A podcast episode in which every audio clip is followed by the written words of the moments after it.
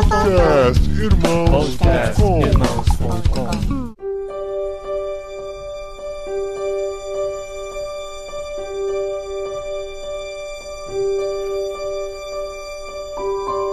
Olá, pessoas! Podcastirmãos.com pós-créditos entrando no ar. Eu sou o Paulinho, estou aqui com a Adriana De Gaspari, que vocês podem chamar de Adriana De Gaspari. É, é isso aí. Eu sou a Adriana, Adriana De Gaspari, e eu estou aqui com o Bruno, que assim como eu, gosta de camarão na manteiga, camarão com óleo, camarão frito, camarão empanado, camarão ensopado, camarão na moranga, enfim, vários tipos de camarão aí. E eu sou o Bruno, eu não sou um homem inteligente, mas eu sei o que é o amor. Ah, E tô aqui com o Cacau Marques. Sempre quis usar essa frase na minha vida. Tá bom. Ótimo. E eu sou o Cacau Marques e tô aqui com o Paulinho e isso é tudo que eu tenho a dizer sobre isso. Olha só, muito bom. Olha só, gente, muitas frases, muitas referências de um dos maiores filmes de todos os tempos, como todos os que a gente vai fazer aqui no pós-créditos. a gente só escolhe filme bom, filme Só filme bom. clássico. Por isso que devia chamar Filmão, né, Cacau? Aí, Cacau. é. Esse Filmão.com. E logo teremos Meu Namorado é um Zumbi. Ah, aí. Adri, chega. Tá. Não, gente, agora eu descobri É que tem filmar. livro. Eu descobri que tem livro Não, a Adri filme. descobriu que tem uma legião de fãs. Agora segure essa mulher. Mas nós não estamos aqui pra falar disso, estamos aqui pra falar de Forrest Gump, um filme mais velho do que o Bruno Maroni que está entre nós, mas que eu tive a honra de assistir no cinema. Então a gente tem assim duas gerações diferentes pelo menos pra falar sobre esse filme. E a Adri e o Cacau aí no meio delas. Queria ter visto esse filme na tela grande. É, então, gente. Eu, eu posso contar lembranças. como é que eu vi esse filme a primeira vez? Pode, depois que subir a música e começar o programa.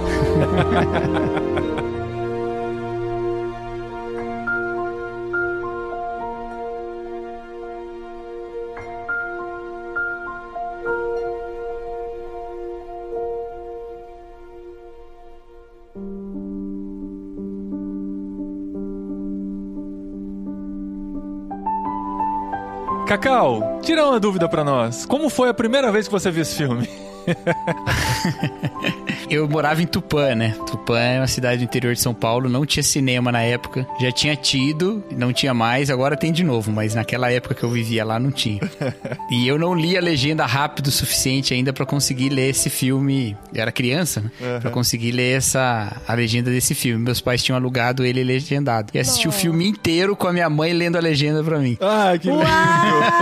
Gente, como ela conseguiu ler todas as formas do camarão? É. Camarão no ar, camarão ar, camarão. E desde a primeira vez já gostei. Ele foi se tornou meu filme preferido, assim, por muito tempo. Hoje eu já gosto mais de outros até do que desse, mas eu gosto muito desse filme. Pra mim foi muito especial porque assim, eu já tinha 15 anos em 1994, essa é a minha situação. E assim, já ia pro cinema e tal, já tinha essas experiências. Com 15 anos você já ia no cinema, você, olha, foi um homem privilegiado. hein? Foi, né? Crescendo numa igreja evangélica, né, nos anos 90. Mas assim, reassistindo agora, assim, eu não lembro de ter reassistido esse filme. Talvez, assim, na mesma época, quando saiu pra locadora, coisa assim, eu tenha assistido e depois só visto alguns trechos. Mas, eu, eu, gente, eu vou falar uma coisa aqui pra vocês, tá? Não sei nem se vai pro ar, porque eu acho que o Paulinho não vai nem deixar. Ah. Mas o Paulinho não gosta de assistir filme repetido. Não gosta Ele de gosta. filmes. Ele É. acha que é uma perda de tempo, porque assim, se eu for assistir alguma coisa, que seja algo novo. É verdade. A vida é muito curta pra assistir duas vezes o mesmo filme. Ele não assiste de jeito nenhum. Só que Não, eu falo não é pra ele, amor, nenhum, tem camadas. Mas assim, tem coisa que a gente pega diferente. Tem poucos sabe? filmes que dá pra colocar, talvez, em duas mãos que eu assisti mais de uma vez, assim. Se descartar todos os Star Wars, Star Wars, que Star Wars a gente e Senhor dos todo Anéis, ano. que a gente assiste todo, Todo ano, ano, todo aí já ano. daria pra encher a mão. Mas de filme, eu falo, nossa, esse filme eu vou sentar na frente da TV e vou dar o play pra assistir de novo. É diferente de estar passando na sessão da tarde, quando você é criança, curtindo a vida doidado, que a gente assistiu milhares Mas de vezes você e tal. sentar pra assistir. Não, eu lembro que ele sentou assistir. e assistiu comigo, acho que dá pra em uma mão só. É. Foi About Time, Moulin Rouge, Foi o... Forrest Gump. o Inception, É. é, Forrest Gump e tal, e assim, e o provavelmente... Rouge e About Time, porque É, tem, tem, muito a ver alguns com a que estão no, no é. nosso coração. Mas o Forrest Gump, eu acho que é o tipo. Assim, tem alguns filmes que de fato é perder de tempo você reassistir, né? Mas o Forrest Gump eu também não assisti muitas vezes na vida, porque é aquele tipo de filme, e eu me sinto assim com alguns álbuns de música também, que é tão especial pra você que você preserva ele de não se desgastar, sabe? Cara, faz mas o sentido. Forrest Gump não desgasta, cara. Então, mas isso que eu tava falando, assim, eu assisti É. com 15 anos e reassistindo ontem, pra gente gravar esse episódio, assim, pode ser que tenha muita coisa que eu tenha perdido nesses quase 30 anos aí, da primeira vez que ele foi exibido, e pode ser que tenha muitas camadas que eu não peguei da primeira vez que eu assisti. Apesar de ter gostado muito do filme na primeira vez, eu não lembro de ter saído com a mesma sensação que eu saí agora, muito mais maduro, com filho, entendendo muito mais a situação e até a posição da mãe dele com relação a ele, e ele mesmo enfrentando todas as dificuldades que ele enfrentou. Eu acredito que eu não enxerguei as mesmas coisas da primeira vez que eu assisti, como eu enxerguei dessa vez agora, muito mais maduro. Eu já sou o contrário. Esse filme aí, se ele estiver passando e eu passar por ele, eu vou ver de onde eu pegar até o final. Aí já era. Não, Igual mas não. eu, Cacau, eu também. Eu Não. sou assim com o Titanic. Não, eu com- também com sou o Forrest- Titanic. Mas aí que tá. É diferente de você estar trocando de canal e ver ele passando e deixar, de você tomar a decisão, fazer uma pipoca, apagar as luzes e dar o play no filme pra assistir, entendeu? Essa é a iniciativa que geralmente eu não tenho. Mas é engraçado isso, porque depois que eu fui mãe, que eu virei mãe, né? Alguns filmes eu quis muito assistir de novo, sabe? E alguns eu me recuso a assistir de novo justamente pelo mesmo motivo.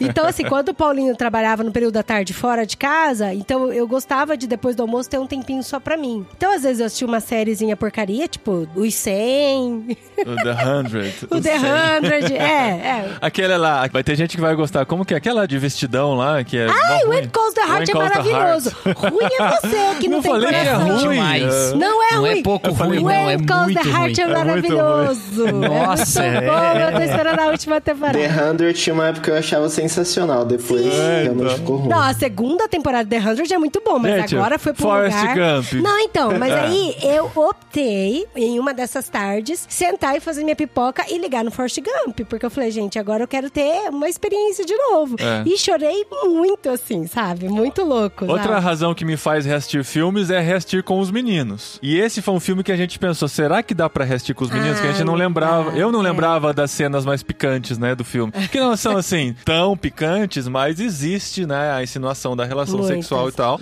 Aí, assim, a gente ficou feliz de não reassistir com eles, porque ia ter que explicar muita coisa.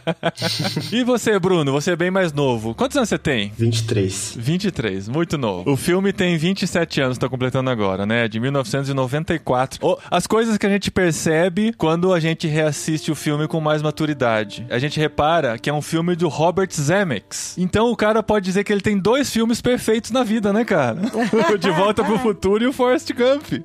Olha isso. Verdade, ele dirigiu De Volta pro Futuro também, né? Então, Eu descobri o Forrest Gump porque alguém me disse alguma vez, assim, que era um bom filme pra entender a história dos Estados Unidos. De fato, o filme é uma boa aula de história, né? Mesmo que não tenha fidelidade no documentário. Aí, beleza, aí eu assisti numa época que eu fazia isso de tomar a iniciativa de ver novos filmes, Pra além do que estava passando no cinema ou na TV e tudo mais. Novos filmes velhos. Novos filmes velhos, exatamente. E aí esse foi um dos que eu comecei a assistir e no começo eu pensei assim, ah, vou assistir porque eu quero ampliar o meu repertório de filmes. Mas aí eu me apeguei demais afetivamente a esse filme, né? Só que eu assisti, acho que em 2013, faz sete anos, né? E eu acho que eu ainda não tenho maturidade o suficiente pra extrair todo o significado que esse filme guarda, né? Porque quando eu assisti foi uma descoberta muito legal que aí me incentivou a procurar muitas outras coisas. Definiu também um gênero que eu gosto bastante no cinema, que é a comédia dramática, mas certamente quando eu tiver meus filhos também, quando eles chegarem a uma idade apropriada, eu vou querer assistir com eles, apresentar, né, esse filme. É bem da hora. Você e o Cacau, vocês ainda tem mais duas levas pra assistir o Forrest Gump, que é quando as crianças nascerem e depois quando eles estiverem maior pra assistir junto. A gente só tem mais uma, né, tem mais, mais uma fase Pelo menos só. mais uma. Mas isso que o Bruno falou é muito louco de comédia dramática, né? Porque ao mesmo tempo que a gente chora, a gente se emociona porque ele é muito sensível. Assim, eu me emocionei em vários momentos. Ai, gente, eu confesso pra vocês, a hora que começa a musiquinha e a peninha voando, eu já, Já é. já estou com o coração A destruído. trilha sonora é muito É boa. o suficiente, Coisa né? mais linda. E eu também dei muita risada, porque, olha, o Tom Hanks, ele está impecável na atuação. Você vê os olhares dele, as coisas que ele fala, o jeito que ele corre. E não só ele, mas até o menino que interpretou ele na primeira fase. É muito bom os olhares, gente. É E- muito bom. E tem uma coisa muito interessante que a gente viu nas curiosidades: o Tom Hanks ele se inspirou inspirou na atuação do menino pra criar o personagem, inclusive no sotaque do menino. Que isso é muito legal louco, isso, né? cara? É, o sotaque é bem característico. É, e que ator, né? E a gente podia contar um pouquinho, talvez pra quem chegou aqui até Então, hoje sem olha- saber da história. Olha, quem ainda não viu Forrest Gump, meu amigo, que, que, que triste. Eu Que só, heresia, posso, né? só posso ficar triste por você. É, porque, ó, hoje está no Netflix está na Amazon Prime. Às vezes você não paga Netflix, mas tem 10 reais por mês pro Amazon Prime, já dá pra assistir. Já vale a pena pra assistir. Se você Paga uma não vez, viu, pelo menos, e assiste. Paga uma vez e Paga um assiste, mês. que vale é. a pena. É mais vale a barato pena. que a locadora, né? Seria. Mas é legal porque, assim, a capa tá escrito, né? Forrest Gump, o contador de história. Em português, tá? Então, é em português. E é, mas que é o que vale, né? Que é a língua mundial. Do Ah, podcastirmãos.com. Muito bom. E aí, o filme começa, ele está sentado no banco e conversando, e ele vai contando histórias, né? Para as pessoas que vão chegando, esperar que- o ônibus naquele ponto, né? Sim, e é engraçado que quando eu fui conhecer o Paulinho, eu falo que eu fiz igual o Forrest Gump, porque eu conheci o Paulinho pela internet, daí eu entrei no ônibus, fiquei 17 horas no ônibus pra poder encontrar ele pessoalmente. E aí todo mundo que sentava do meu lado eu conversava. Só que o ônibus, o tipo ônibus ele vai Gump. pingando de cidade em cidade, Sim, então ela teve a oportunidade sim. de contar a história, né? Ou, ou dividir a história em vários trechos para várias pessoas diferentes ali. Sim, isso é verdade. Eu acho que eu devo ter contado pra pelo menos umas quatro pessoas que sentaram do meu lado. Foi muito Forrest Gump mesmo. Mas aí conta, o filme todo é sobre a história dele, né? Sobre a história do Forrest. Inclusive, ele até fala de onde que ele ganha o nome, né? E o relacionamento dele com a mãe dele, com os amigos na escola. E assim, o que, que o Forrest tem de diferente, né? Tem de especial? Que mereceu ter tido aí uma história sobre a vida dele. Eu acho que ser um filme biográfico é um dos fatores que faz a gente se apegar bastante ao filme, né? Quando a gente assiste ele aberto à história que ele tá contando. Porque você se concentra muito naquilo que o personagem tá falando. E ele conta a história pra pessoas que reagem de formas muito diferentes àquilo que ele tá contando. Tipo, tem o cara que trata com muito desdém, tem o outro que acha que tá, tipo, zoando, e tem as pessoas que se comovem. E acho que você fica se imaginando contando a sua própria história pra pessoas que teriam reações diferentes, né? E é louco porque, assim, o Forrest Gump, ele não é muito inteligente. Ele tem o QI 75 e o QI mínimo aceitável, considerado no padrão de normalidade, é 80. Pra entrar na escola que ele Pra precisava entrar lá na escola né? dele e tal. É doido porque, assim, nos primeiros minutos do filme, talvez na primeira meia hora, apresenta como ele é, qual é a personalidade dele, como ele pensa. Quais a as gente já percebe as né? limitações dele, como ele reage de acordo com algumas situações. E aí depois, na próxima meia hora, talvez uma hora do filme, é só reafirmando aquela personalidade dele que a gente já conhece. E nos últimos 30 minutos do filme, você já sabe exatamente qual vai ser a reação dele diante das ações, cara. E é Uhum. muito legal isso, porque é como se você já conhecesse exatamente o personagem e como o personagem vai reagir. E é incrível fazer isso num filme único, né? Não é uma série, não, não são vários filmes, não é uma série de TV nem nada. É um filme longo, né? Duas horas e meia quase, mas em duas horas e meia, ou pelo menos em, nas primeiras uma hora e 45 minutos, já são suficientes pra gente conhecer bem o personagem, se apegar a ele saber como ele vai reagir e tal, porque a gente se identificou com ele em algum momento e a gente pode conhecê-lo o suficiente pra chegar a essas conclusões, né? E ele entrou na escola normal, porque a mãe dele, que é um personagem, assim, que aparece relativamente pouco nas duas horas e meia do filme, pra mim, assim, ela é um personagem muito forte e ela tem, assim, um peso muito grande sobre todo o filme, né? Porque ela criou o filho falando, assim, que você não é diferente, no sentido de que você tem suas diferenças, assim como todo mundo, ela até fala pro diretor, né, que todos nós somos diferentes. Não quero que você aceite que as pessoas falem que você é diferente, porque você é capaz de fazer todas as coisas. Então ela não aceitou matricular ele numa escola especial. E aí passa, né, o primeiro tempo do filme falando sobre a infância dele, né? Como que ele teve contato com os amigos, como que ele Amigos entrou não, na né? escola. Na verdade, ele não conseguiu fazer amigos, É, né? é. Única... E como foi o primeiro dia no ônibus. Isso pra mim eu gosto também de pensar tanto por ele, né, pela experiência dele, mas com o olhar de mãe, sabe? Porque a mãe sabia da condição dele, a mãe sabia que ele tinha o problema na coluna, a mãe sabia que ele era inferior intelectualmente que todas as pessoas, então ela teve que lidar com isso. E a forma que ela lidou com isso foi preparando ele pra ser forte. Então, em vários momentos no filme, ele fala assim: ah, minha mãe consegue me explicar coisas que eu consigo entender. Então, você vê que ela já mudou o vocabulário dela, ela já mudou a forma como ela aborda a vida, pra que o filho entenda e pra que ele se fortaleça pra conseguir viver tudo que ele ia viver dali adiante. Então, isso é muito legal, porque daí mostra como ele entra no ônibus e quando ele entra no ônibus, tipo, tem a frase assim que é falada no filme inteiro, né? Então, eu acho que eu devia ter contado, né, amor, quantas vezes. Mas assim, várias pessoas chamam ele de idiota o filme inteiro e aquilo não abala ele, porque é a forma como a mãe dele Preparou. educou ele, né? Preparou ele. Pra aquilo. Mas as pessoas olham pra ele e falam assim: "Você é o idiota? Ou é o quê? Você é idiota?" Aí ele fala: "Idiota é aquele que faz idiotice". Então, tipo, eu tô fazendo Mama always said. Eu acho que essa cena dele entrando no ônibus aí, as crianças não deixando ele sentar, é uma síntese de como foi a infância dele. Que aí, quando chega na parte que ele é adulto no filme, você já saca tudo que provavelmente aconteceu na infância dele, né? Essa coisa idiota é quem faz idiotices, né? É uma forma que a mãe dele fez pra trazer o diferencial pra ética, né? E não pra capacidade intelectual, né? Esse filme, pra mim, ele tem um conflito no filme todo sobre se a gente é o ideal ou se a gente é o que a gente faz, né? O que é ético, né? Primeiro que a mãe dele fala que a vida é uma caixa de chocolate, você nunca sabe o que você vai pegar, né? Aham. Não adianta você ficar pensando muito nas circunstâncias, você ficar pensando muito, né? Então, por que isso aconteceu ou por que não, né? O que importa é que a vida ela é- tem essa aleatoriedade, né? E o filme começa com aquela peninha voando, né? Por causa disso também, a coisa da aleatoriedade. O vento que bate, você não sabe onde você vai pousar, né? Mas na situação em que você tá, você tem que estar presente pra não ser um idiota. Porque o idiota não é quem não consegue pensar em alguma coisa ou num mundo melhor ou qualquer coisa do tipo. O idiota é quem faz a idiotice. Então, naquele momento, não seja um idiota, entendeu? É. Essa frase, pra mim, ela é muito mais profunda do que só uma piada, né? Ela tá falando assim, beleza, né? Intelectualmente você pode talvez ser um idiota.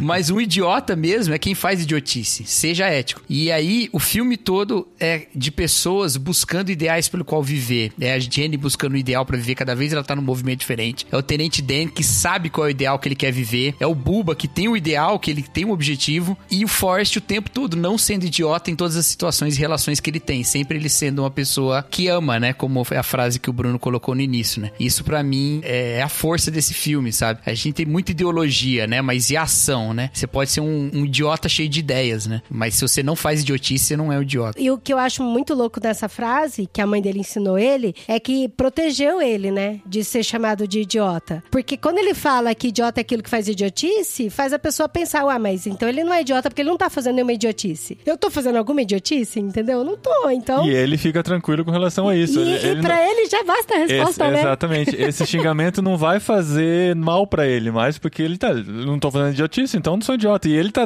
decidido com relação a isso. Isso é muito independente do que as outras pessoas estão dizendo. Isso que o Cacau falou é algo que faz muito sentido pra muita coisa que a gente enfrenta hoje do lance das ideologias. Por exemplo, porque o Forrest, ele é um cara extremamente. Não sei se simples é a melhor palavra, mas uma série de limitações, né? Mas igual você falou, ele é extremamente decidido o filme inteiro. E apesar dele ser ingênuo, ele é sábio demais pra se comprometer às ideologias e aos projetos de vida que ele nem busca, né? Mas que aparecem ali na frente dele. Que as pessoas querem colocar ele dentro do projeto. Ou, por exemplo, o lance da Jenny é bastante simbólico mesmo, porque ela toda hora tá transitando em diferentes estilos de vida, né? Procurando alguma coisa, mas ele se mantém ali não numa linha reta, porque tem o lance da aleatoriedade, mas extremamente concentrado naquilo que ele acredita. É que ele tem esse porto seguro dele, né? Que pra ele a casa dele, a vida dele, o estilo dele era o porto seguro pra onde ele sempre voltava. Então acho que por mais que tenha essa aleatoriedade das coisas que caíam na vida dele, do movimento que tava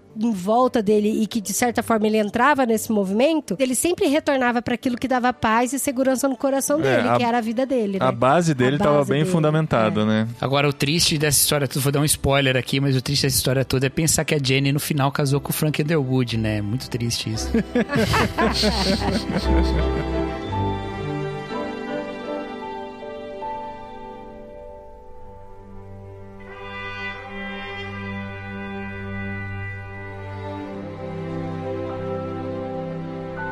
A Jane, então, é a amiga que ele faz desde o início. No primeiro dia que ele vai pra escola, é a menina que dá o espaço pra ele no ônibus pra sentar ao lado dela quando ninguém mais quis, né? E ela ajuda muito, né? Assim como a mãe dá uma boa base pra ele, ela ajuda nas circunstâncias dessa primeira fase da vida, ajudando a enfrentar os seus medos, seus desafios, os meninos malvados da escola. Isso também vai ajudando na formação dele e ele vai se tornando mais confiante, ele vai se tornando mais seguro nas coisas que ele faz. A Jane, ela sempre acreditou muito no Forrest. Ela tinha um carinho muito grande por ele, né? E tanto quanto os meninos, os meninos. Ai, gente, eu tô rindo, que triste, né? Mas É, quando não os entendi. meninos vão bater no Forrest e tal, tá com pedra nele, o menino tá todo amarrado com ferro nas pernas e ela manda o menino fazer o quê? Correr! Corre! Tipo, como que eu vou correr? E aí que vem a famosa frase, né? Do Run, Forrest, run! Aham. E é muito legal porque ele descobre que ele pode correr como o vento. Aí nessa hora, ele tá contando a história ainda sentado no banco. Eu fico pensando, eu falei, gente, como ele tá contando, a narrativa vem dele, né? Da cabeça dele. Com certeza ele deve ter exagerado em alguns pontos, gente. Só que nas partes em que ele consegue comprovar todo o exagero dele, tá lá, acontece. Aham. Porque eu me vi também em algum ponto falar, cara, não é possível. Ele fala que ele corre que nem o vento. E que ele correu na frente do carro. E que ele correu na frente da bicicleta. Só que daí ele também falou que ele ganhou tanto camarão, tanto camarão, que ele ficou milionário. E ele consegue provar isso, sabe? Então É. eu fico, gente, será que aquilo que ele não consegue comprovar, será que realmente é verdade? Essa hora do camarão. É porque até então, na verdade, a gente fica nessa. Primeira vez que a gente assiste, a gente fica nessa. Esse cara tá inventando essas histórias, né? Apesar de que quando começa o filme, ele abre a maleta, todas as dicas estão lá dentro. Vocês separaram nisso? Tá lá a raquete de ping-pong, tá lá o boné, O boné do Bubba Gamp, Shrimp, é. tá lá o livro do George Curioso, tá tudo lá dentro, que você vai só descobrir durante o filme. Mas você vai ouvindo as histórias pensando, não, esse cara tá inventando essas Tá histórias. exagerando, Assim né? como as pessoas estavam ouvindo ele contar também estavam achando exagerado. Mas a hora que um dos interlocutores dele mostra que realmente conhecia a Bubba Gamp Shrimp lá, né? Então quer dizer que eu tô conversando com o multimilionário, multimilionário? do Buva Gap? Então, Ele sai rindo. Aí mano. nessa hora você faz a conexão, pô, então é verdade, porque existe isso aí, não é tudo fruto da cabeça Não é dele, tudo- né? é, isso isso daí realmente legal. existe. Só que por outro lado, isso é a minha percepção. Essa coisa dele voar como vento, essas coisas mais exageradas da história, pode ser que façam parte de como ele interpretou o momento que ele estava vivendo e por ele entender dessa maneira, ele conta dessa maneira. Então assim, pode parecer exagerado, mas na cabeça dele aquilo fazia muito sentido. E a gente está assistindo o que está na cabeça dele, não o que necessariamente aconteceu e realmente pode ser comprovado, né? Não, porque até esse momento aí do camarão, ele fala que ele corre mais rápido que o vento. E a mãe dele tinha uma pousada que recebia muitas pessoas. E entre essas pessoas recebeu o Elvis Presley. E que ele ensinou o passinho das pernas pro Elvis. Aí você fica, ah, mano. É tipo assim, ele participa de muitos episódios e eventos muito importantes pra história geral do que tá rolando no país e tal. Uhum. Mas pra ele é como se fosse uma coisa comum. Por isso que eu acho que não persiste ao longo do filme a gente pensando, tipo, será que isso foi verdade mesmo? Porque como a gente tá na cabeça dele, né? Lendo a história através da cabeça dele, do que ele conta, esses eventos não são a coisa mais importante. Tipo, ele ter sido chamado pra guerra do Vietnã não foi a coisa mais importante. Pra ele, o mais importante dessa fase toda da vida foram as amizades que ele fez. E aí, o lance de ser factível ou não acaba perdendo força, né? É, porque ele simplesmente vai seguindo. Nossa, Surge é a verdade, oportunidade. nisso, é. Surge a oportunidade, ele vai. E a guerra não foi nada importante pra ele, né? E nem Foi- conhecer é. aquele mundaréu de presidente, É, nada. é. Porque na guerra ele fala: Não, eu só precisava ir onde eles mandavam, fazer o que eles pediam Não, ele e fala, pronto. o mais legal de ter ido pro Vietnã é que você sempre tinha um lugar pra ir e uma coisa pra fazer.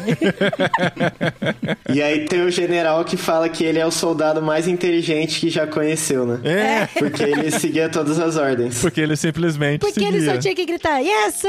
É, e ele descobriu que se ele fizesse isso, tava tudo certo. Ele não precisava se preocupar com mais nada. Mas é, é interessante isso, né? Eu acho que essa ligação com a história dos Estados Unidos não é aleatória. Né? É, Esse filme fala com a gente de um jeito diferente, eu acho que, que fala com o americano. Sim, eu fiquei pensando nisso. Eu comentei com a Adria que acabou o filme. Tem tem uma camada nesse filme que a gente não pega, que é a camada referente à história americana. A gente até identifica os fatos, mas não sabe a importância deles. É, isso eu acho até que pra nós tem um valor também, porque a gente, né, até agora a gente foi criado no mundo da potência americana, né? Daqui pra frente talvez a gente vai Vai ter que assistir uns filmes chineses aí pra entender isso. Mas por enquanto... Mas é interessante porque a gente, né, eu acho que esse filme ele tem um pouco dessa busca por uma alma americana, porque os Estados Unidos é um país cuja história é cheia de conflitos internos, né? Você pode contar uma história buscando uma alma americana do sonho americano e tal. E acho que hoje isso tá muito nítido também, né? Como você sempre vai falhar em alguns pontos, porque há um monte de interesses e visões sobre os próprios Estados Unidos conflitantes lá dentro, né? É. Então você vê que um antecessor do Forrest tinha sido da Ku Klux Ku Klan. Klux Klan. É, ele tinha um clube, um grupo de amigos, né? e depois ele tá envolvido, de certa forma, com os Black Panthers, né? Ele vai lá e tal, entra no QG deles. Ele fala lá contra a guerra do Vietnã né, e tudo mais. Então, no final, acho que tem essa coisa assim, olha, dentro da diversidade de tudo mais, a gente tem que pensar numa questão de solidariedade, de cuidado mútuo, né? Depois que eu li Deuses Americanos, eu tive uma visão diferente do Forrest Gump também. Porque Deuses Americanos tem um pouco disso também. O que é que faz os Estados Unidos serem os Estados Unidos, né? Esse mundaréu de tradições ou uma visão de consumo que a gente tem, né? E eu acho que são textos buscando essa alma americana e trazendo pra uma coisa assim, gente, vamos só não ser idiota mesmo. Já tá bom demais. Já tá bom demais? O que mais fala comigo, ou falou comigo reassistindo esse filme aqui, eu não sei também se foi essa a intenção de quem escreveu a história e de como ela foi conduzida, mas o que eu tiro pra mim é como a vida é muito mais simples do que às vezes a gente pinta ela. Como seria tudo isso que a gente cria, todas essas eh, organizações, instituições, ideologias e até sistemas financeiros vistos pelos olhos de alguém completamente neutro ou completamente ingênuo em toda essa situação, né? O que de alguma forma ele está ligado ao Ku Klux Klan e aos Black Panthers, de alguma forma ele está no meio da guerra e no meio dos hippies. Ele tá lutando no Vietnã contra os comunistas e ele vai na China É. e aí ele dá uma entrevista falando que lá não tem igreja, lá não... e inspira o John Lennon a escrever Imagine. Então, essa simplicidade de coração dele, eu penso que às vezes seria algo que a gente deveria buscar muitas vezes, né? Jesus fala lá nas bem-aventuranças que os puros de coração verão a Deus. Não é questão de ficar isento a tudo que acontece, né? Mas a questão de enxergar o mundo de uma forma tão singela que a vida se torna mais simples e mais leve de se viver, né? Não só ele ter levado a vida na simplicidade dele, mas ele tratava as pessoas do mesmo jeito. Então, assim, do mesmo jeito que ele conversava com a mulher no banco, com muito respeito e muita paixão contando a história dele, ele também conversava com o presidente. Tipo, o presidente virou: O que, que você tá sentindo? Eu quero fazer xixi. Então, tipo, ok, eu quero fazer xixi, sabe?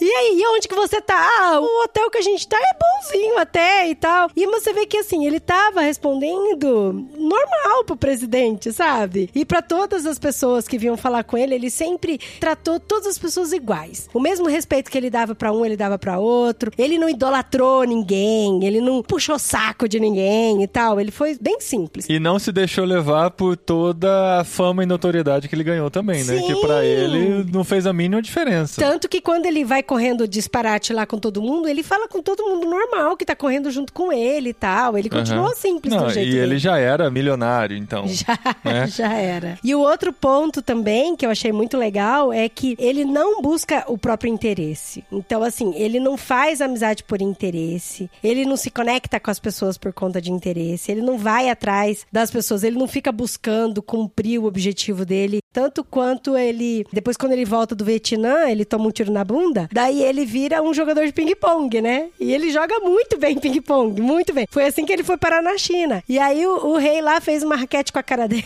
O Mao Tse Tung. A mãe dele pega e fala assim pra ele, viu, filho? É só pra você usar essa raquete e ganhar 20 mil dólares, 25 25. mil dólares. Ele, não, mas não quero usar essa, eu gosto da minha, sabe? Assim. e ela, não, mas é 25 mil dólares, sabe? Não é que o filme seja uma apologia à política, né? Ou você não se envolver com nada, ou você se alienar de tudo, né? Eu acho que ele é uma provocação, até num extremo, assim, de falar, beleza, né, cara? Você quer salvar o mundo, mas você tá amando quem tá do seu lado, né? É porque tem muita ironia, né? Quando o pessoal começou a extrair os possíveis significados políticos do filme, teve muita gente que disse que era um filme conservador, que era crítica aos movimentos de contracultura, que acabam sendo meio caricatos no filme. Mas aí uma jornalista disse que isso, na verdade, você desconsidera toda a ironia que tem no filme, né? Que ele não tá propagandeando uma visão política e uma visão de mundo. E uma outra coisa também que vocês falaram dele sempre tratar as pessoas iguais, isso tanto para pessoas diferentes e para a mesma pessoa em momentos distintos da vida. Porque a Jenny, por exemplo, no começo do filme, você entende que é uma amizade leal, né? Porque ela era uma pessoa que tinha muitos problemas na história também, problemas que complicaram bastante o decorrer da vida dela, e ele era um cara excluído. E aí, assim, apesar dessa cumplicidade profunda que se desenrola no filme, ou fica meio que guardada, eu acho que a personagem da Jenny é o principal contraponto ao personagem do Forrest. Porque ela gosta dele, ela acaba se apaixonando por ele, ela entende que é aquilo lá que ela queria, né? Mas ela fica tão confusa que todas as vezes que ela se encontra com ele, ela omite toda a história que ela tá passando, né? E para ele não faz diferença também. Ele não tá interessado com o que ela fez, o que ela deixou de fazer. Ele não tá interessado se ela respondeu ou não as cartas dele. Ele sabe que ele ama ela. E isso não muda. Todas as confusões tal que ela se meteu, tipo, ela desgastou a vida toda dela, entrou em estilo de vida destrutivo, tal, lance das drogas. Ela vai de, tipo, ideais super dignos até se autodestruir com drogas. E em nenhum momento ele pede para ela justificar os sumiços dela, né? Ele só quer de qualquer forma se manter com ela. O que vale também para as amizades. E isso, né, a gente não pode ignorar o quanto isso é desafiador também, né? Até mesmo num ponto de vista, assim, dessa crítica que você colocou, que levantam pro filme, né? Eu acho que falta muito, às vezes, os movimentos por justiça, por várias vezes eles desconsideram a dificuldade que é manter a coerência no particular, né? E às vezes a gente enfraquece o que são os vínculos humanos pessoais para ideais que nos parecem tão mais elevados, mas o que é mais elevado do que você ser leal a alguém, né? Eu desconfio muito de alguém que é fiel a uma causa que não sabe ser leal no que é mínimo. Essa integridade, assim, acho que é muito importante nessa figura dele mesmo. A relação dele com o Tenente Dan, pra mim, ela é, muito então. forte nisso, né? Porque ele nunca dá nenhuma moral pra ele, né? A, a, a Jenny ainda dá moral, né? Mas o Tenente Dan não dá moral nenhuma, né? Então, esse era até o próximo tópico que eu queria puxar, porque ele ah, você foi... tem uma pauta então aí que eu não sei. Tenho aqui na minha cabeça. Tá, então vamos seguindo, Adri. Porque assim, depois que ele cresceu e tal, e que ele se desencontrou com a Jenny em vários momentos, ele foi chamado pra ir pro Vietnã, né? Aí você pensa, gente, mas como ele conseguiu passar pela escola, passar pelo colegial, e aí depois se alistou e foi pro exército? Porque ele era muito bom em algumas coisas. Então ele era muito bom em correr, então ele jogou futebol americano pela escola. A cena. Então, cara, é muito fantástico, A porque cena começa dele saindo né, do, do estádio com a bola. então ele ia correr, aí era run quando ele pegava a bola. Aí ele saía correndo. A hora que ele atravessava e fazia o touchdown, depois era stop first. Isso é muito bom. e aí ele se forma, e aí ele se alista e vai pro exército. E lá no exército é que ele conhece o Tenente Dan e o Buba. E o Buba aconteceu a mesma coisa com a Jenny. Foi o cara que deu espaço pra ele sentar lá no banco. E ele desenvolve essa amizade com o Buba. E assim, ele não tem nenhum interesse nessa amizade. Ele simplesmente desenvolveu essa amizade na simplicidade. É, ele simplesmente foi um ouvido pro Buba falar de camarões, né? camarões. e aí é uns cinco minutos falando só de camarão, né? Mas é, muito bom. E ele também conheceu no exército o Tenente Dan, que pra mim é o melhor personagem Depois do Forrest Forrest Gump. Depois Tá. do Forrest Gump. Obrigado. É o personagem que eu gosto muito desse filme, muito. Porque ele tem Falo, toda uma "Nossa." jornada, né? De conversão, inclusive, né? O Tenente Dan, ele vai pra guerra pra morrer, né? Como todos os seus ancestrais. Então ele, ele é o ideal do nacionalista, do patriota, né? Todos os seus ancestrais morreram numa guerra, desde a guerra de independência, né? Que tem uma ironia que eles não exploram tanto, né? Mas que é uma ironia real também, que a cada guerra em que um patriota morre, tem um monte de patriotas do outro lado morrendo também, né? É. Eu acho que a salvação, que é a condenação, na verdade, do Tenente Dan, né? Que é quando o Forrest não deixa ele morrer e ele fica sem as pernas, né? E aí ele vai viver uma vida sem sentido, porque agora o que, que ele faz da vida, né? O que que ele faz? É justamente uma crítica de uma vida também, o tempo todo voltada por um ideal que parece tão coletivo da pátria, mas que na verdade é isso, de um egoísmo, né? De uma consagração pessoal, que por trás dessa visão de compartilhar ideais patrióticos, né? Você tem um egoísmo do caramba ali, né? E é doido que o Forrest, em algum momento do filme, ele deixa isso muito claro, né? O Tenente Dan, ele foi pra guerra pra morrer, mas não só pra morrer, mas morrer como herói. Então tudo que ele tinha era o corpo, era a força, era a instrução e as pernas. E aí quando o Forrest salva ele e tudo que ele precisava pra ser um herói foi destruído, que era a vitalidade dele, a saúde dele, ele entra em conflito com Deus. Ele fica muito bravo com Deus. Ele fica bravo com o Forrest, mas em primeiro lugar ele fica mais bravo ainda com Deus. Porque daí ele joga muito a vida dele no lixo mesmo, né? Você vê que depois ele fica Ele fica muito amargurado. ele fica amargurado, bêbado, drogado, ele não se cuida, ele é fedido, cabelo bagunçado, tipo, ele tá assim Você no fundo concluiu do que ele é poço. Fedido por causa do cabelo bagunçado. Olha seu preconceito aí. Não, por causa que a casa dele tinha lixos e mais lixo, e ele tava suado. Não é possível como desse tava cheiroso. E aí o que eu acho doido, porque assim, o Tenente Dem, ele tem essa jornada, né, que ele começa egoísta, ele começa com seu plano de autossuficiência pra dar tudo certo pra morrer como herói ou voltar, ficar Como vivo herói como também. herói também. E aonde tem toda a desconstrução dele, ele fica sozinho, sem as pernas, num buraco em Nova York com prostitutas, aonde ele tem que passar a virada do ano com o cara que salvou a vida dele, que teoricamente era o menos intelectual do campo, né? E ele olha pro Forrest e fala assim: "Ah, então você ganhou a medalha. Então você conheceu o presidente do tipo, ah, tudo isso era pra ser eu, mas foi você." Que é uma coisa que o Forrest nem valorizava tanto. Era só consequência Não, o legal natural. foi tomar um monte de garrafa de refrigerante. É, ao ver o presidente, isso mesmo. E aí é doido, porque daí vai construindo, né, o personagem do Tenant Dan. E o Forrest pega e fala pra ele assim: Eu prometi pro Buba que eu ia montar uma companhia de camarões. Aí o Tenant Dan olha pra ele e fala assim: Cara, mas o Buba tá morto, você não tem que cumprir promessa nenhuma de morto, né? Assim, ele não chega a falar isso, mas é com o olhar dele, né? E ele fala: Não, e se eu dei minha palavra pro Buba, eu vou fazer. E o Tenant Dan desacredita tanto nisso, tanto que ele fala: O dia que você for capitão, é você ser o imediato. Mas assim, tipo, um cara que não tem as pernas, tá todo ferrado da vida. Então você vê o tanto que ele desacreditava. É. Aí o Forrest Gump ganha os 25 mil dólares, porque seguindo o do- conselho da mãe, ele usa a Como, raquete e como fala que é a que é frase, maior. Bruno? Ele compra o barco pra abrir a empresa de camarão com o dinheiro que ele ganhou fazendo propaganda da raquete. Quando ele conta que ele comprou o barco com esse dinheiro, ele não queria, né, fazer a propaganda, mas ele fala tipo assim: "Ah, minha mãe disse que não tem problema a gente fazer isso de vez em quando. A gente usar o, o dinheiro que a gente não queria." Aí então ele compra esse barco e a princípio não tem a mínima experiência pra pescar camarões, né? não consegue pescar nada. Quando o Tenente Dan aparece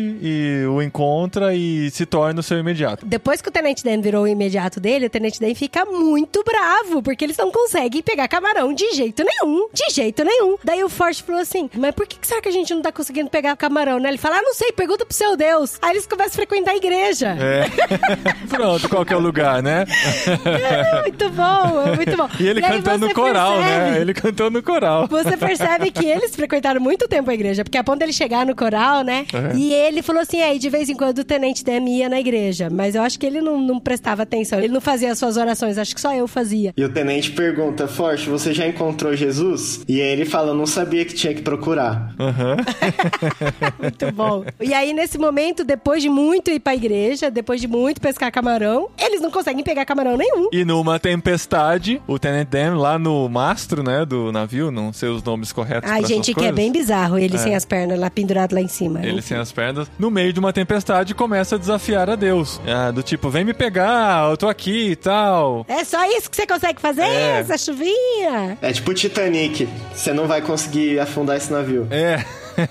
e no fim das contas, a tempestade faz com que todos os barcos pesqueiros da região fiquem danificados e somente o barco deles sobra pra pescar todos os camarões que tinham disponíveis. A partir de então, eles compram outros barcos, acho que foram 21 Janes, né? Que eles compraram e viraram a maior produtora ou pescadora de camarões de todos os Estados Unidos. Fundaram o Bubba Gamp, que inclusive existe. Isso é uma prova de que tudo que Existe. aconteceu é verdade, que o restaurante existe nos Estados Unidos. Existe, gente, lá no Parque da Universal, né? É, em outros lugares lugares também. Ah, é? Não, ele é um restaurante mesmo, ele tem uma rede grande, né? Aham. Então, e aí é doido que depois que acontece tudo isso, o Tenente Dan pega e, e pula no mar pra nadar, né? E ele fala assim pro Forrest, eu nunca te agradeci porque salvou minha vida, né? Aí você fica esperando ele falar um obrigado, ele não fala, ele só fala isso.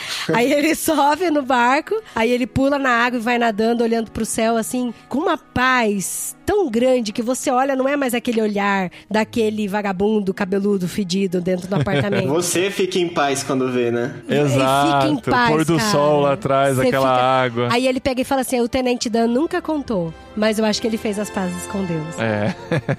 Cara, é animal. Animal.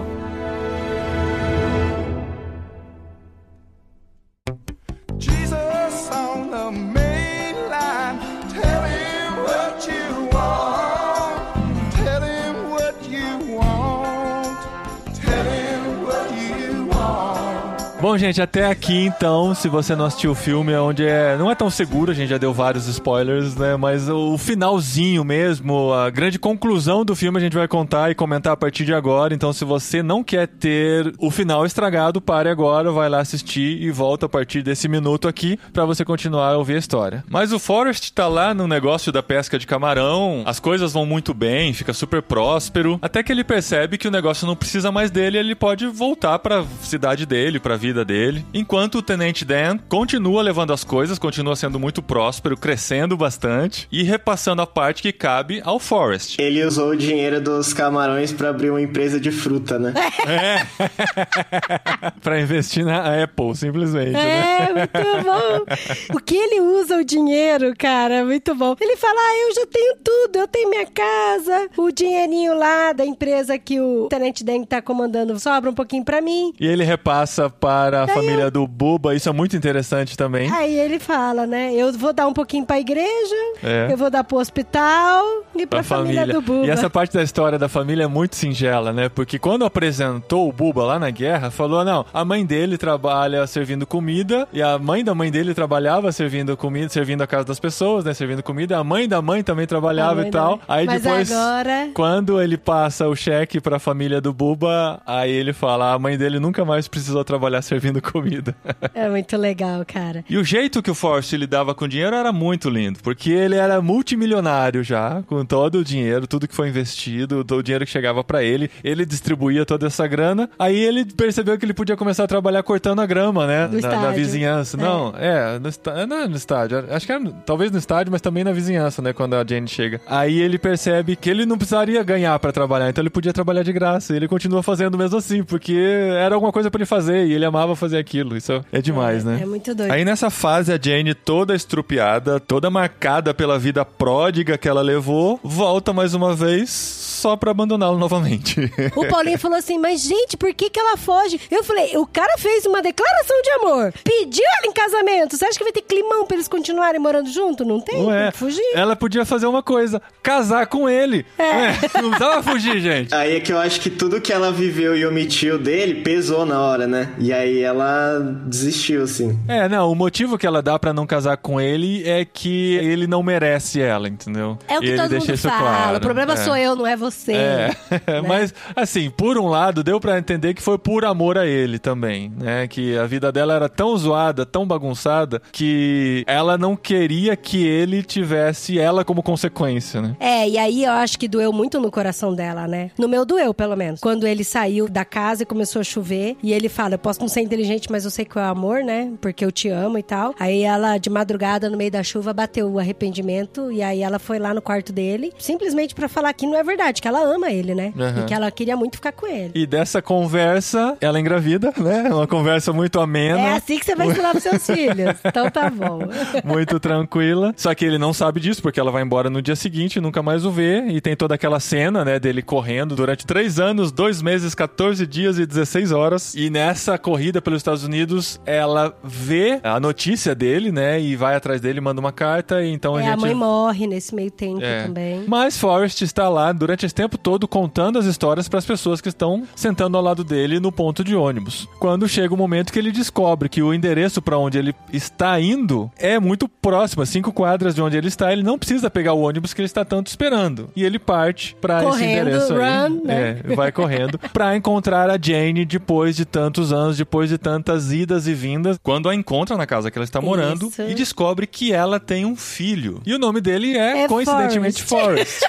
Também. A pergunta dele é muito boa. muito né? boa. É Forrest como eu? Não, Forrest como o pai dele. O pai dele o pai também dele chama também Forrest. chama Forrest. Nessa hora eu falei, meu, é lógico que ele vai reagir assim. Eu tão... fantástico, fantástico. Aí ela, com muita paciência, fala: ele é seu filho. Aí, gente, aí o coração não aguenta. Essa é a parte mais emocionante do filme, né? Que ele pergunta. Que é o choque que ele tem por saber que tem um, filho. filho. Não só pelo desespero de ter um filho, mas a primeira dúvida que vem pra cabeça dele E é ela até se, fala: você não fez nada de errado, É. calma. se ele é inteligente. ele é inteligente. Isso aí Cara. parte o coração. E aí ela fala assim: ele é o mais inteligente da classe, né? Um dos mais, né? É, vai lá conversar com ele e tal. E aí ela, ele bate mó papo e tal com o menino. Depois chama a Jane pra morar com ele, né? Pra casar com ele. Ela, na verdade, pede ele em casamento nessa hora. É, ela pede ele em casamento. E ele já tinha pedido duas vezes, né? E ela tinha falado não. E aí agora eles casam e o Tenente Dan vai no casamento com uma noiva, todo limpinho, arrumadinho, Com bonitinho. perna mecânica. E aí isso eu falei pro Paulinho, que a transformação da vida do Tenente Dan foi tão grande que ele continuou sendo honesto, repassando dinheiro pro Forrest. Ele foi um bom administrador, É. porque ele podia ter cagado tudo com as empresas. E depois que eles casam, tem algo que pra mim, assim, também foi muito forte no filme, porque a Jane revela que tá doente, né? E aí ele falou que ia cuidar dela e tal. Sabe uma curiosidade? Abre parênteses. Ah. Todo mundo conclui que a doença que ela tem é 1981, o auge dessa doença, que é a AIDS, né? O HIV. E pela vida que ela tinha e tal, é muito óbvio que ela estivesse contaminada dessa doença também, né? Mas o Bruno que leu o livro, Olha aí, Bruno, conta pra nós então. no livro não tem, mas existe uma continuação do livro em que o autor revela que é hepatite C, que ainda não tinha, eles nem conheciam ainda a hepatite C e não existia tratamento, não existia nada, era só um vírus novo que ninguém conhecia. só uma Olha curiosidade. só. Foi só no final da década, né, que começaram a sacar melhor a Que doença. identificaram o vírus e começaram a pensar em tratamentos e tal. Então, ela tá deitada, assim, inclusive até na mesma posição que a mãe tava, na mesma janela, na mesma cama, antes de morrer. E aí ele senta do lado dela e ela pega e fala assim pra ele: Forte, você teve medo lá na guerra do Vietnã? Aí ele fala: Tive. Aí depois ele para e fala: Não. Aí ele começa a relatar das pequenas maravilhas em que deu conforto no coração dele dentro É. de todas as situações sofridas que ele passou. Então ele fala que Ao lá no meio falar, da... então, Cara, isso é muito lindo porque ao, é ao invés de falar todos os sofrimentos que ele passou, que é uma tendência nossa de ser humano, tá na guerra, vai lembrar do que? Vai lembrar da chuva pesada, Dos vai lembrar dos mortos. mortos, dos tiros. Ou tá, vai lembrar das glórias. Eu carreguei, carreguei É. fulano, carreguei Tá no ciclano. Navio, vai lembrar do naufrágio, de todas as dificuldades, da- das, das, redes. Peguei vazias. um monte de camarão, É. quê. Cara, e aí isso é muito emocionante, porque ele fala: quando eu tava na chuva, em alguns momentos eu olhava pro céu e eu via as estrelas. E eu não sei por que elas apareceram, e eu tive a oportunidade de ver. Quando ele tava correndo, ele falava assim: quando eu vi o nascer do sol no deserto, era tão lindo que eu não sabia onde começava um quando começava o outro. Ou o lago, né? É que o lago um que pareciam dois dos- espelhos. Dois céus, ou céus, como que Ou é? quando a noite chegava e eu tava no barco, eu via vários pontinhos brilhantes no mar. É. E aí isso é muito louco. Deu o que a gente falou até no, no- em quase todos os podcasts já do ano passado sobre a gente ver o extraordinário no ordinário, né? Se bem que numa guerra não tem nada de ordinário. Mas você pegar esses conceitos, né, de beleza, da maravilha de Deus e trazer isso pro conforto do seu coração. Aí ela pega e vira, né, e fala: Ah, eu queria ter estado lá, né? Como é que é? Eu queria ter estado lá com você, né? Aí ele fala, você estava. Você É, estava. da cara. Eita, não. Essa parte, depois que eles vão morar juntos, que eles se casam, acho que dá uma sensação muito forte de descanso, né? Porque, tipo, ele finalmente teve ela por perto com o filho e ela encontrou o que ela não tinha achado em nenhum dos outros momentos que, tipo, nenhuma das outras coisas que ela se envolveu, né? E uma coisa doida assim da Jane é que ela foi abusada sexual quando era muito nova e aquilo deixou marcas muito profundas na vida dela, que ela aceitou ser tratada como lixo por muitos homens, né? Então, em vários momentos, com homens diferentes, ela se olhava no espelho e ela tinha marca de agressão física. Então, ela tomou um tapa na cara de um namorado. Quando ela tava com outro namorado, ela olhou no espelho tava com o olho roxo. O braço dela tava machucado em um momento com outro namorado. Então, de certa forma, ela meio que se submeteu a ser tratada assim, porque desde pequena eu acho que ela já foi tratada como um objeto. E aí, quando o Forrest fala pra ela assim, mas eu nunca te trataria assim. Eu seria um bom namorado, eu seria um bom marido. Ele falou isso duas vezes quando ele pediu ela em casamento, duas vezes. Só que ela sempre lutou contra isso. E aí, nesse final de vida, onde ela tava morando com ele, que ela entendeu que em todos os momentos que ela tava com esses namorados, ela olhava pro espelho, eu tenho certeza que quando ela olhava pro espelho, que ela se via machucada ou drogada, teve até um momento que ela insinuou que tava tentando se matar, mas aí se arrependeu, eu acho que ela pensou no Forte nessas frases que ele falou: Eu serei um bom marido, eu serei um namorado, eu nunca isso com você. E quando ela internalizou isso, ela falou: Não, então eu, eu, eu aceito isso pra minha vida. Eu acho que em algum momento ela achava que não merecia o Forte. E aí, quando ela foi morar com ele, a primeira coisa que o Forte falou foi que ela encontrou descanso, porque ela só queria dormir, dormir e dormir. É verdade. E aí eu falei, cara, é isso mesmo. Ela Isso tá antes, em paz, sabe? antes dela morrer ainda, né? Antes dela morrer. Porque É, porque quando depois ela era ela morreu, criança. ela dormiu pra sempre. Então, mas podia ser uma figura Ah, pro ah, descanso tá. dela, né? Mas quando ela era criança, ela fugindo do pai lá no milharal, ela começa a orar e pedindo pra Deus transformar ela num pássaro, né? É, e ela É. ora comigo, Forte. É, ora comigo, eu quero, Ai, Deus, eu quero transforma num pássaro tornar um passarinho pra voar longe. muito alto e tal, né? Aí é uma das imagens muito sutis que tem no finalzinho do filme É. é quando ele vai conversar com ela no túmulo, né? E fala de tudo que viveu e como estava a E vida falou, dele com a você criança tá em e tal. Jane. Agora Descansa você tá em paz. em é. paz. Aí ele se afasta, no que ele se afasta do túmulo, uma revoada de pássaros Voa passa voando alto, por cima do túmulo, assim. Aí, Aí você ele vê essa olha imagem, pros né? passarinhos, cara. É. É. muito legal. Porque agora ela tá em paz, né? É. E é doido porque ele meio que viveu a vida dele com o objetivo de viver com a Jane, né? De reencontrá-la, de pensar. Ele falava que em todos os momentos da vida dele, ele pensava nela. E quando ela morre, você fala: Meu, o que, que vai ser do Forte agora? Mas aí ela deixa o quê? Um filho, né? Uhum. Pra ele. Deixa o Forestinho. Deixa o Forestinho, que é, É. o novo objetivo de vida dele, né? Uhum. E ele até fala assim: "Amo- é, eu não sei se a gente tem um destino. Ai, será que alguém pode falar isso? Eu lembro, é tipo, ele compara o que ele aprendeu com a mãe dele, que falava sobre Deus, né? Da, ter um destino e tal, com o Tenente Dan, que falava que, tipo, era uma coisa aleatória mesmo. Então, mas eu acredito que era o Tenente Dan na fase antes, né? Na fase É, sim, na né, fase Deus? antes dele ser redimido. E aí ele começa a chorar e fala, mas talvez eu acho que seja um pouco dos dois. E aí isso tem a ver com o lance da pena também, né? Que a pena ela cai em algum lugar, mas até ela cair em algum lugar, ela fica indo de um lado pro outro. E aí ele cruza essas perspectivas de duas pessoas que foram muito importantes pra ele. E é doido porque a mãe dele, antes de morrer, fala: O meu destino foi ter sido sua mãe, ter te criado e de ter te dado força. E ele fala: Mãe, mas qual que é o meu destino? Isso você vai ter que encontrar sozinho. E aí, no túmulo da Jane, ele pega e fala sobre o destino. Então, ele entende que o destino dele tá inteiramente relacionado com a criação do filho dele agora também. Eu sempre penso nesse filme assim como a gente pensar a igreja também, né, para além dos aspectos meramente doutrinários, né, e trazer pra vida prática mesmo, né? Esse filme fala muito comigo nesse sentido, sabe? Da gente agir mais do que ter discurso, né? Especialmente agora que a gente é tão disputado, né, por ideologias e pensamentos tal, a gente tem alguns ideais de justiça e se a gente não viver eles de maneira íntegra, né, e aplicar mesmo em cada situação da vida, né, a gente não vai realizar aquilo que Deus quer realizar, né? Esse filme fala comigo no sentido mais cristão, ele fala comigo nesse ponto, sabe? Eu sempre penso muito nisso, assim, de que em alguns aspectos a gente devia ser um pouquinho mais idiota nesse sentido. a gente fica buscando, às vezes, né, algumas das coisas muito mudanas para ser nossas identidades, quando na verdade tá vivendo ali o que a gente deve viver e tá correspondendo ao que a gente deve corresponder no lugar onde a gente tá é mais importante, sabe? Muito E bom. aproveitar as oportunidades do lugar onde a gente tá, né? E isso foi uma coisa muito legal, porque o Forte, apesar dele se descobrir muito bom em uma coisa, quando ofereciam outra coisa pra ele, ele sempre se arriscava, né? Então, assim, ele tinha salvado uma galera porque tava carregando. Ele podia ter ficado com a bunda machucada tomando sorvete com os méritos dele. Mas o cara chega pra ele e fala assim: e aí, quer aprender a jogar ping-pong? E ele, como é que faz? Eu quero. E aí ele foi e aprendeu. E aí depois ele pegou o camarada camarão, e aí depois ele foi fazer outra coisa. Ele não Foi- tinha medo dos é, desafios, né? Então, isso é muito só, legal. Só vamos, é o famoso só vamos. É, Só isso vamos. é, se arri, se joga, né? Se joga. É, e isso é muito legal mesmo, da gente estar sensível a- às circunstâncias e às pessoas que estão ao nosso redor. O problema de fazer nossos episódios sobre filmes é que sempre dá vontade de terminar e ir lá assistir de novo, né? Caramba.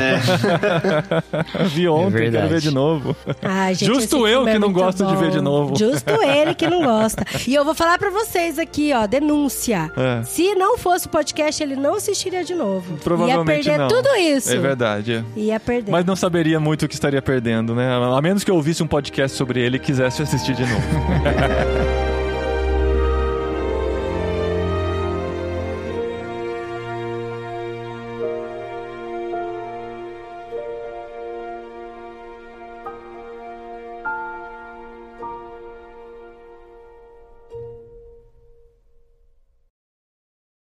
acho que ser um filme biográfico é um dos fatores que faz a gente se apegar bastante. Perdemos você, Bruno. Aff, toda coisa legal que eu falo, a internet cai. É, isso, é- isso é muito Forrest Gump dando discurso lá, cara, que desligam o microfone dele. Com certeza foi algo genial que ele falou, mas ninguém ouviu. Ninguém ouviu, é.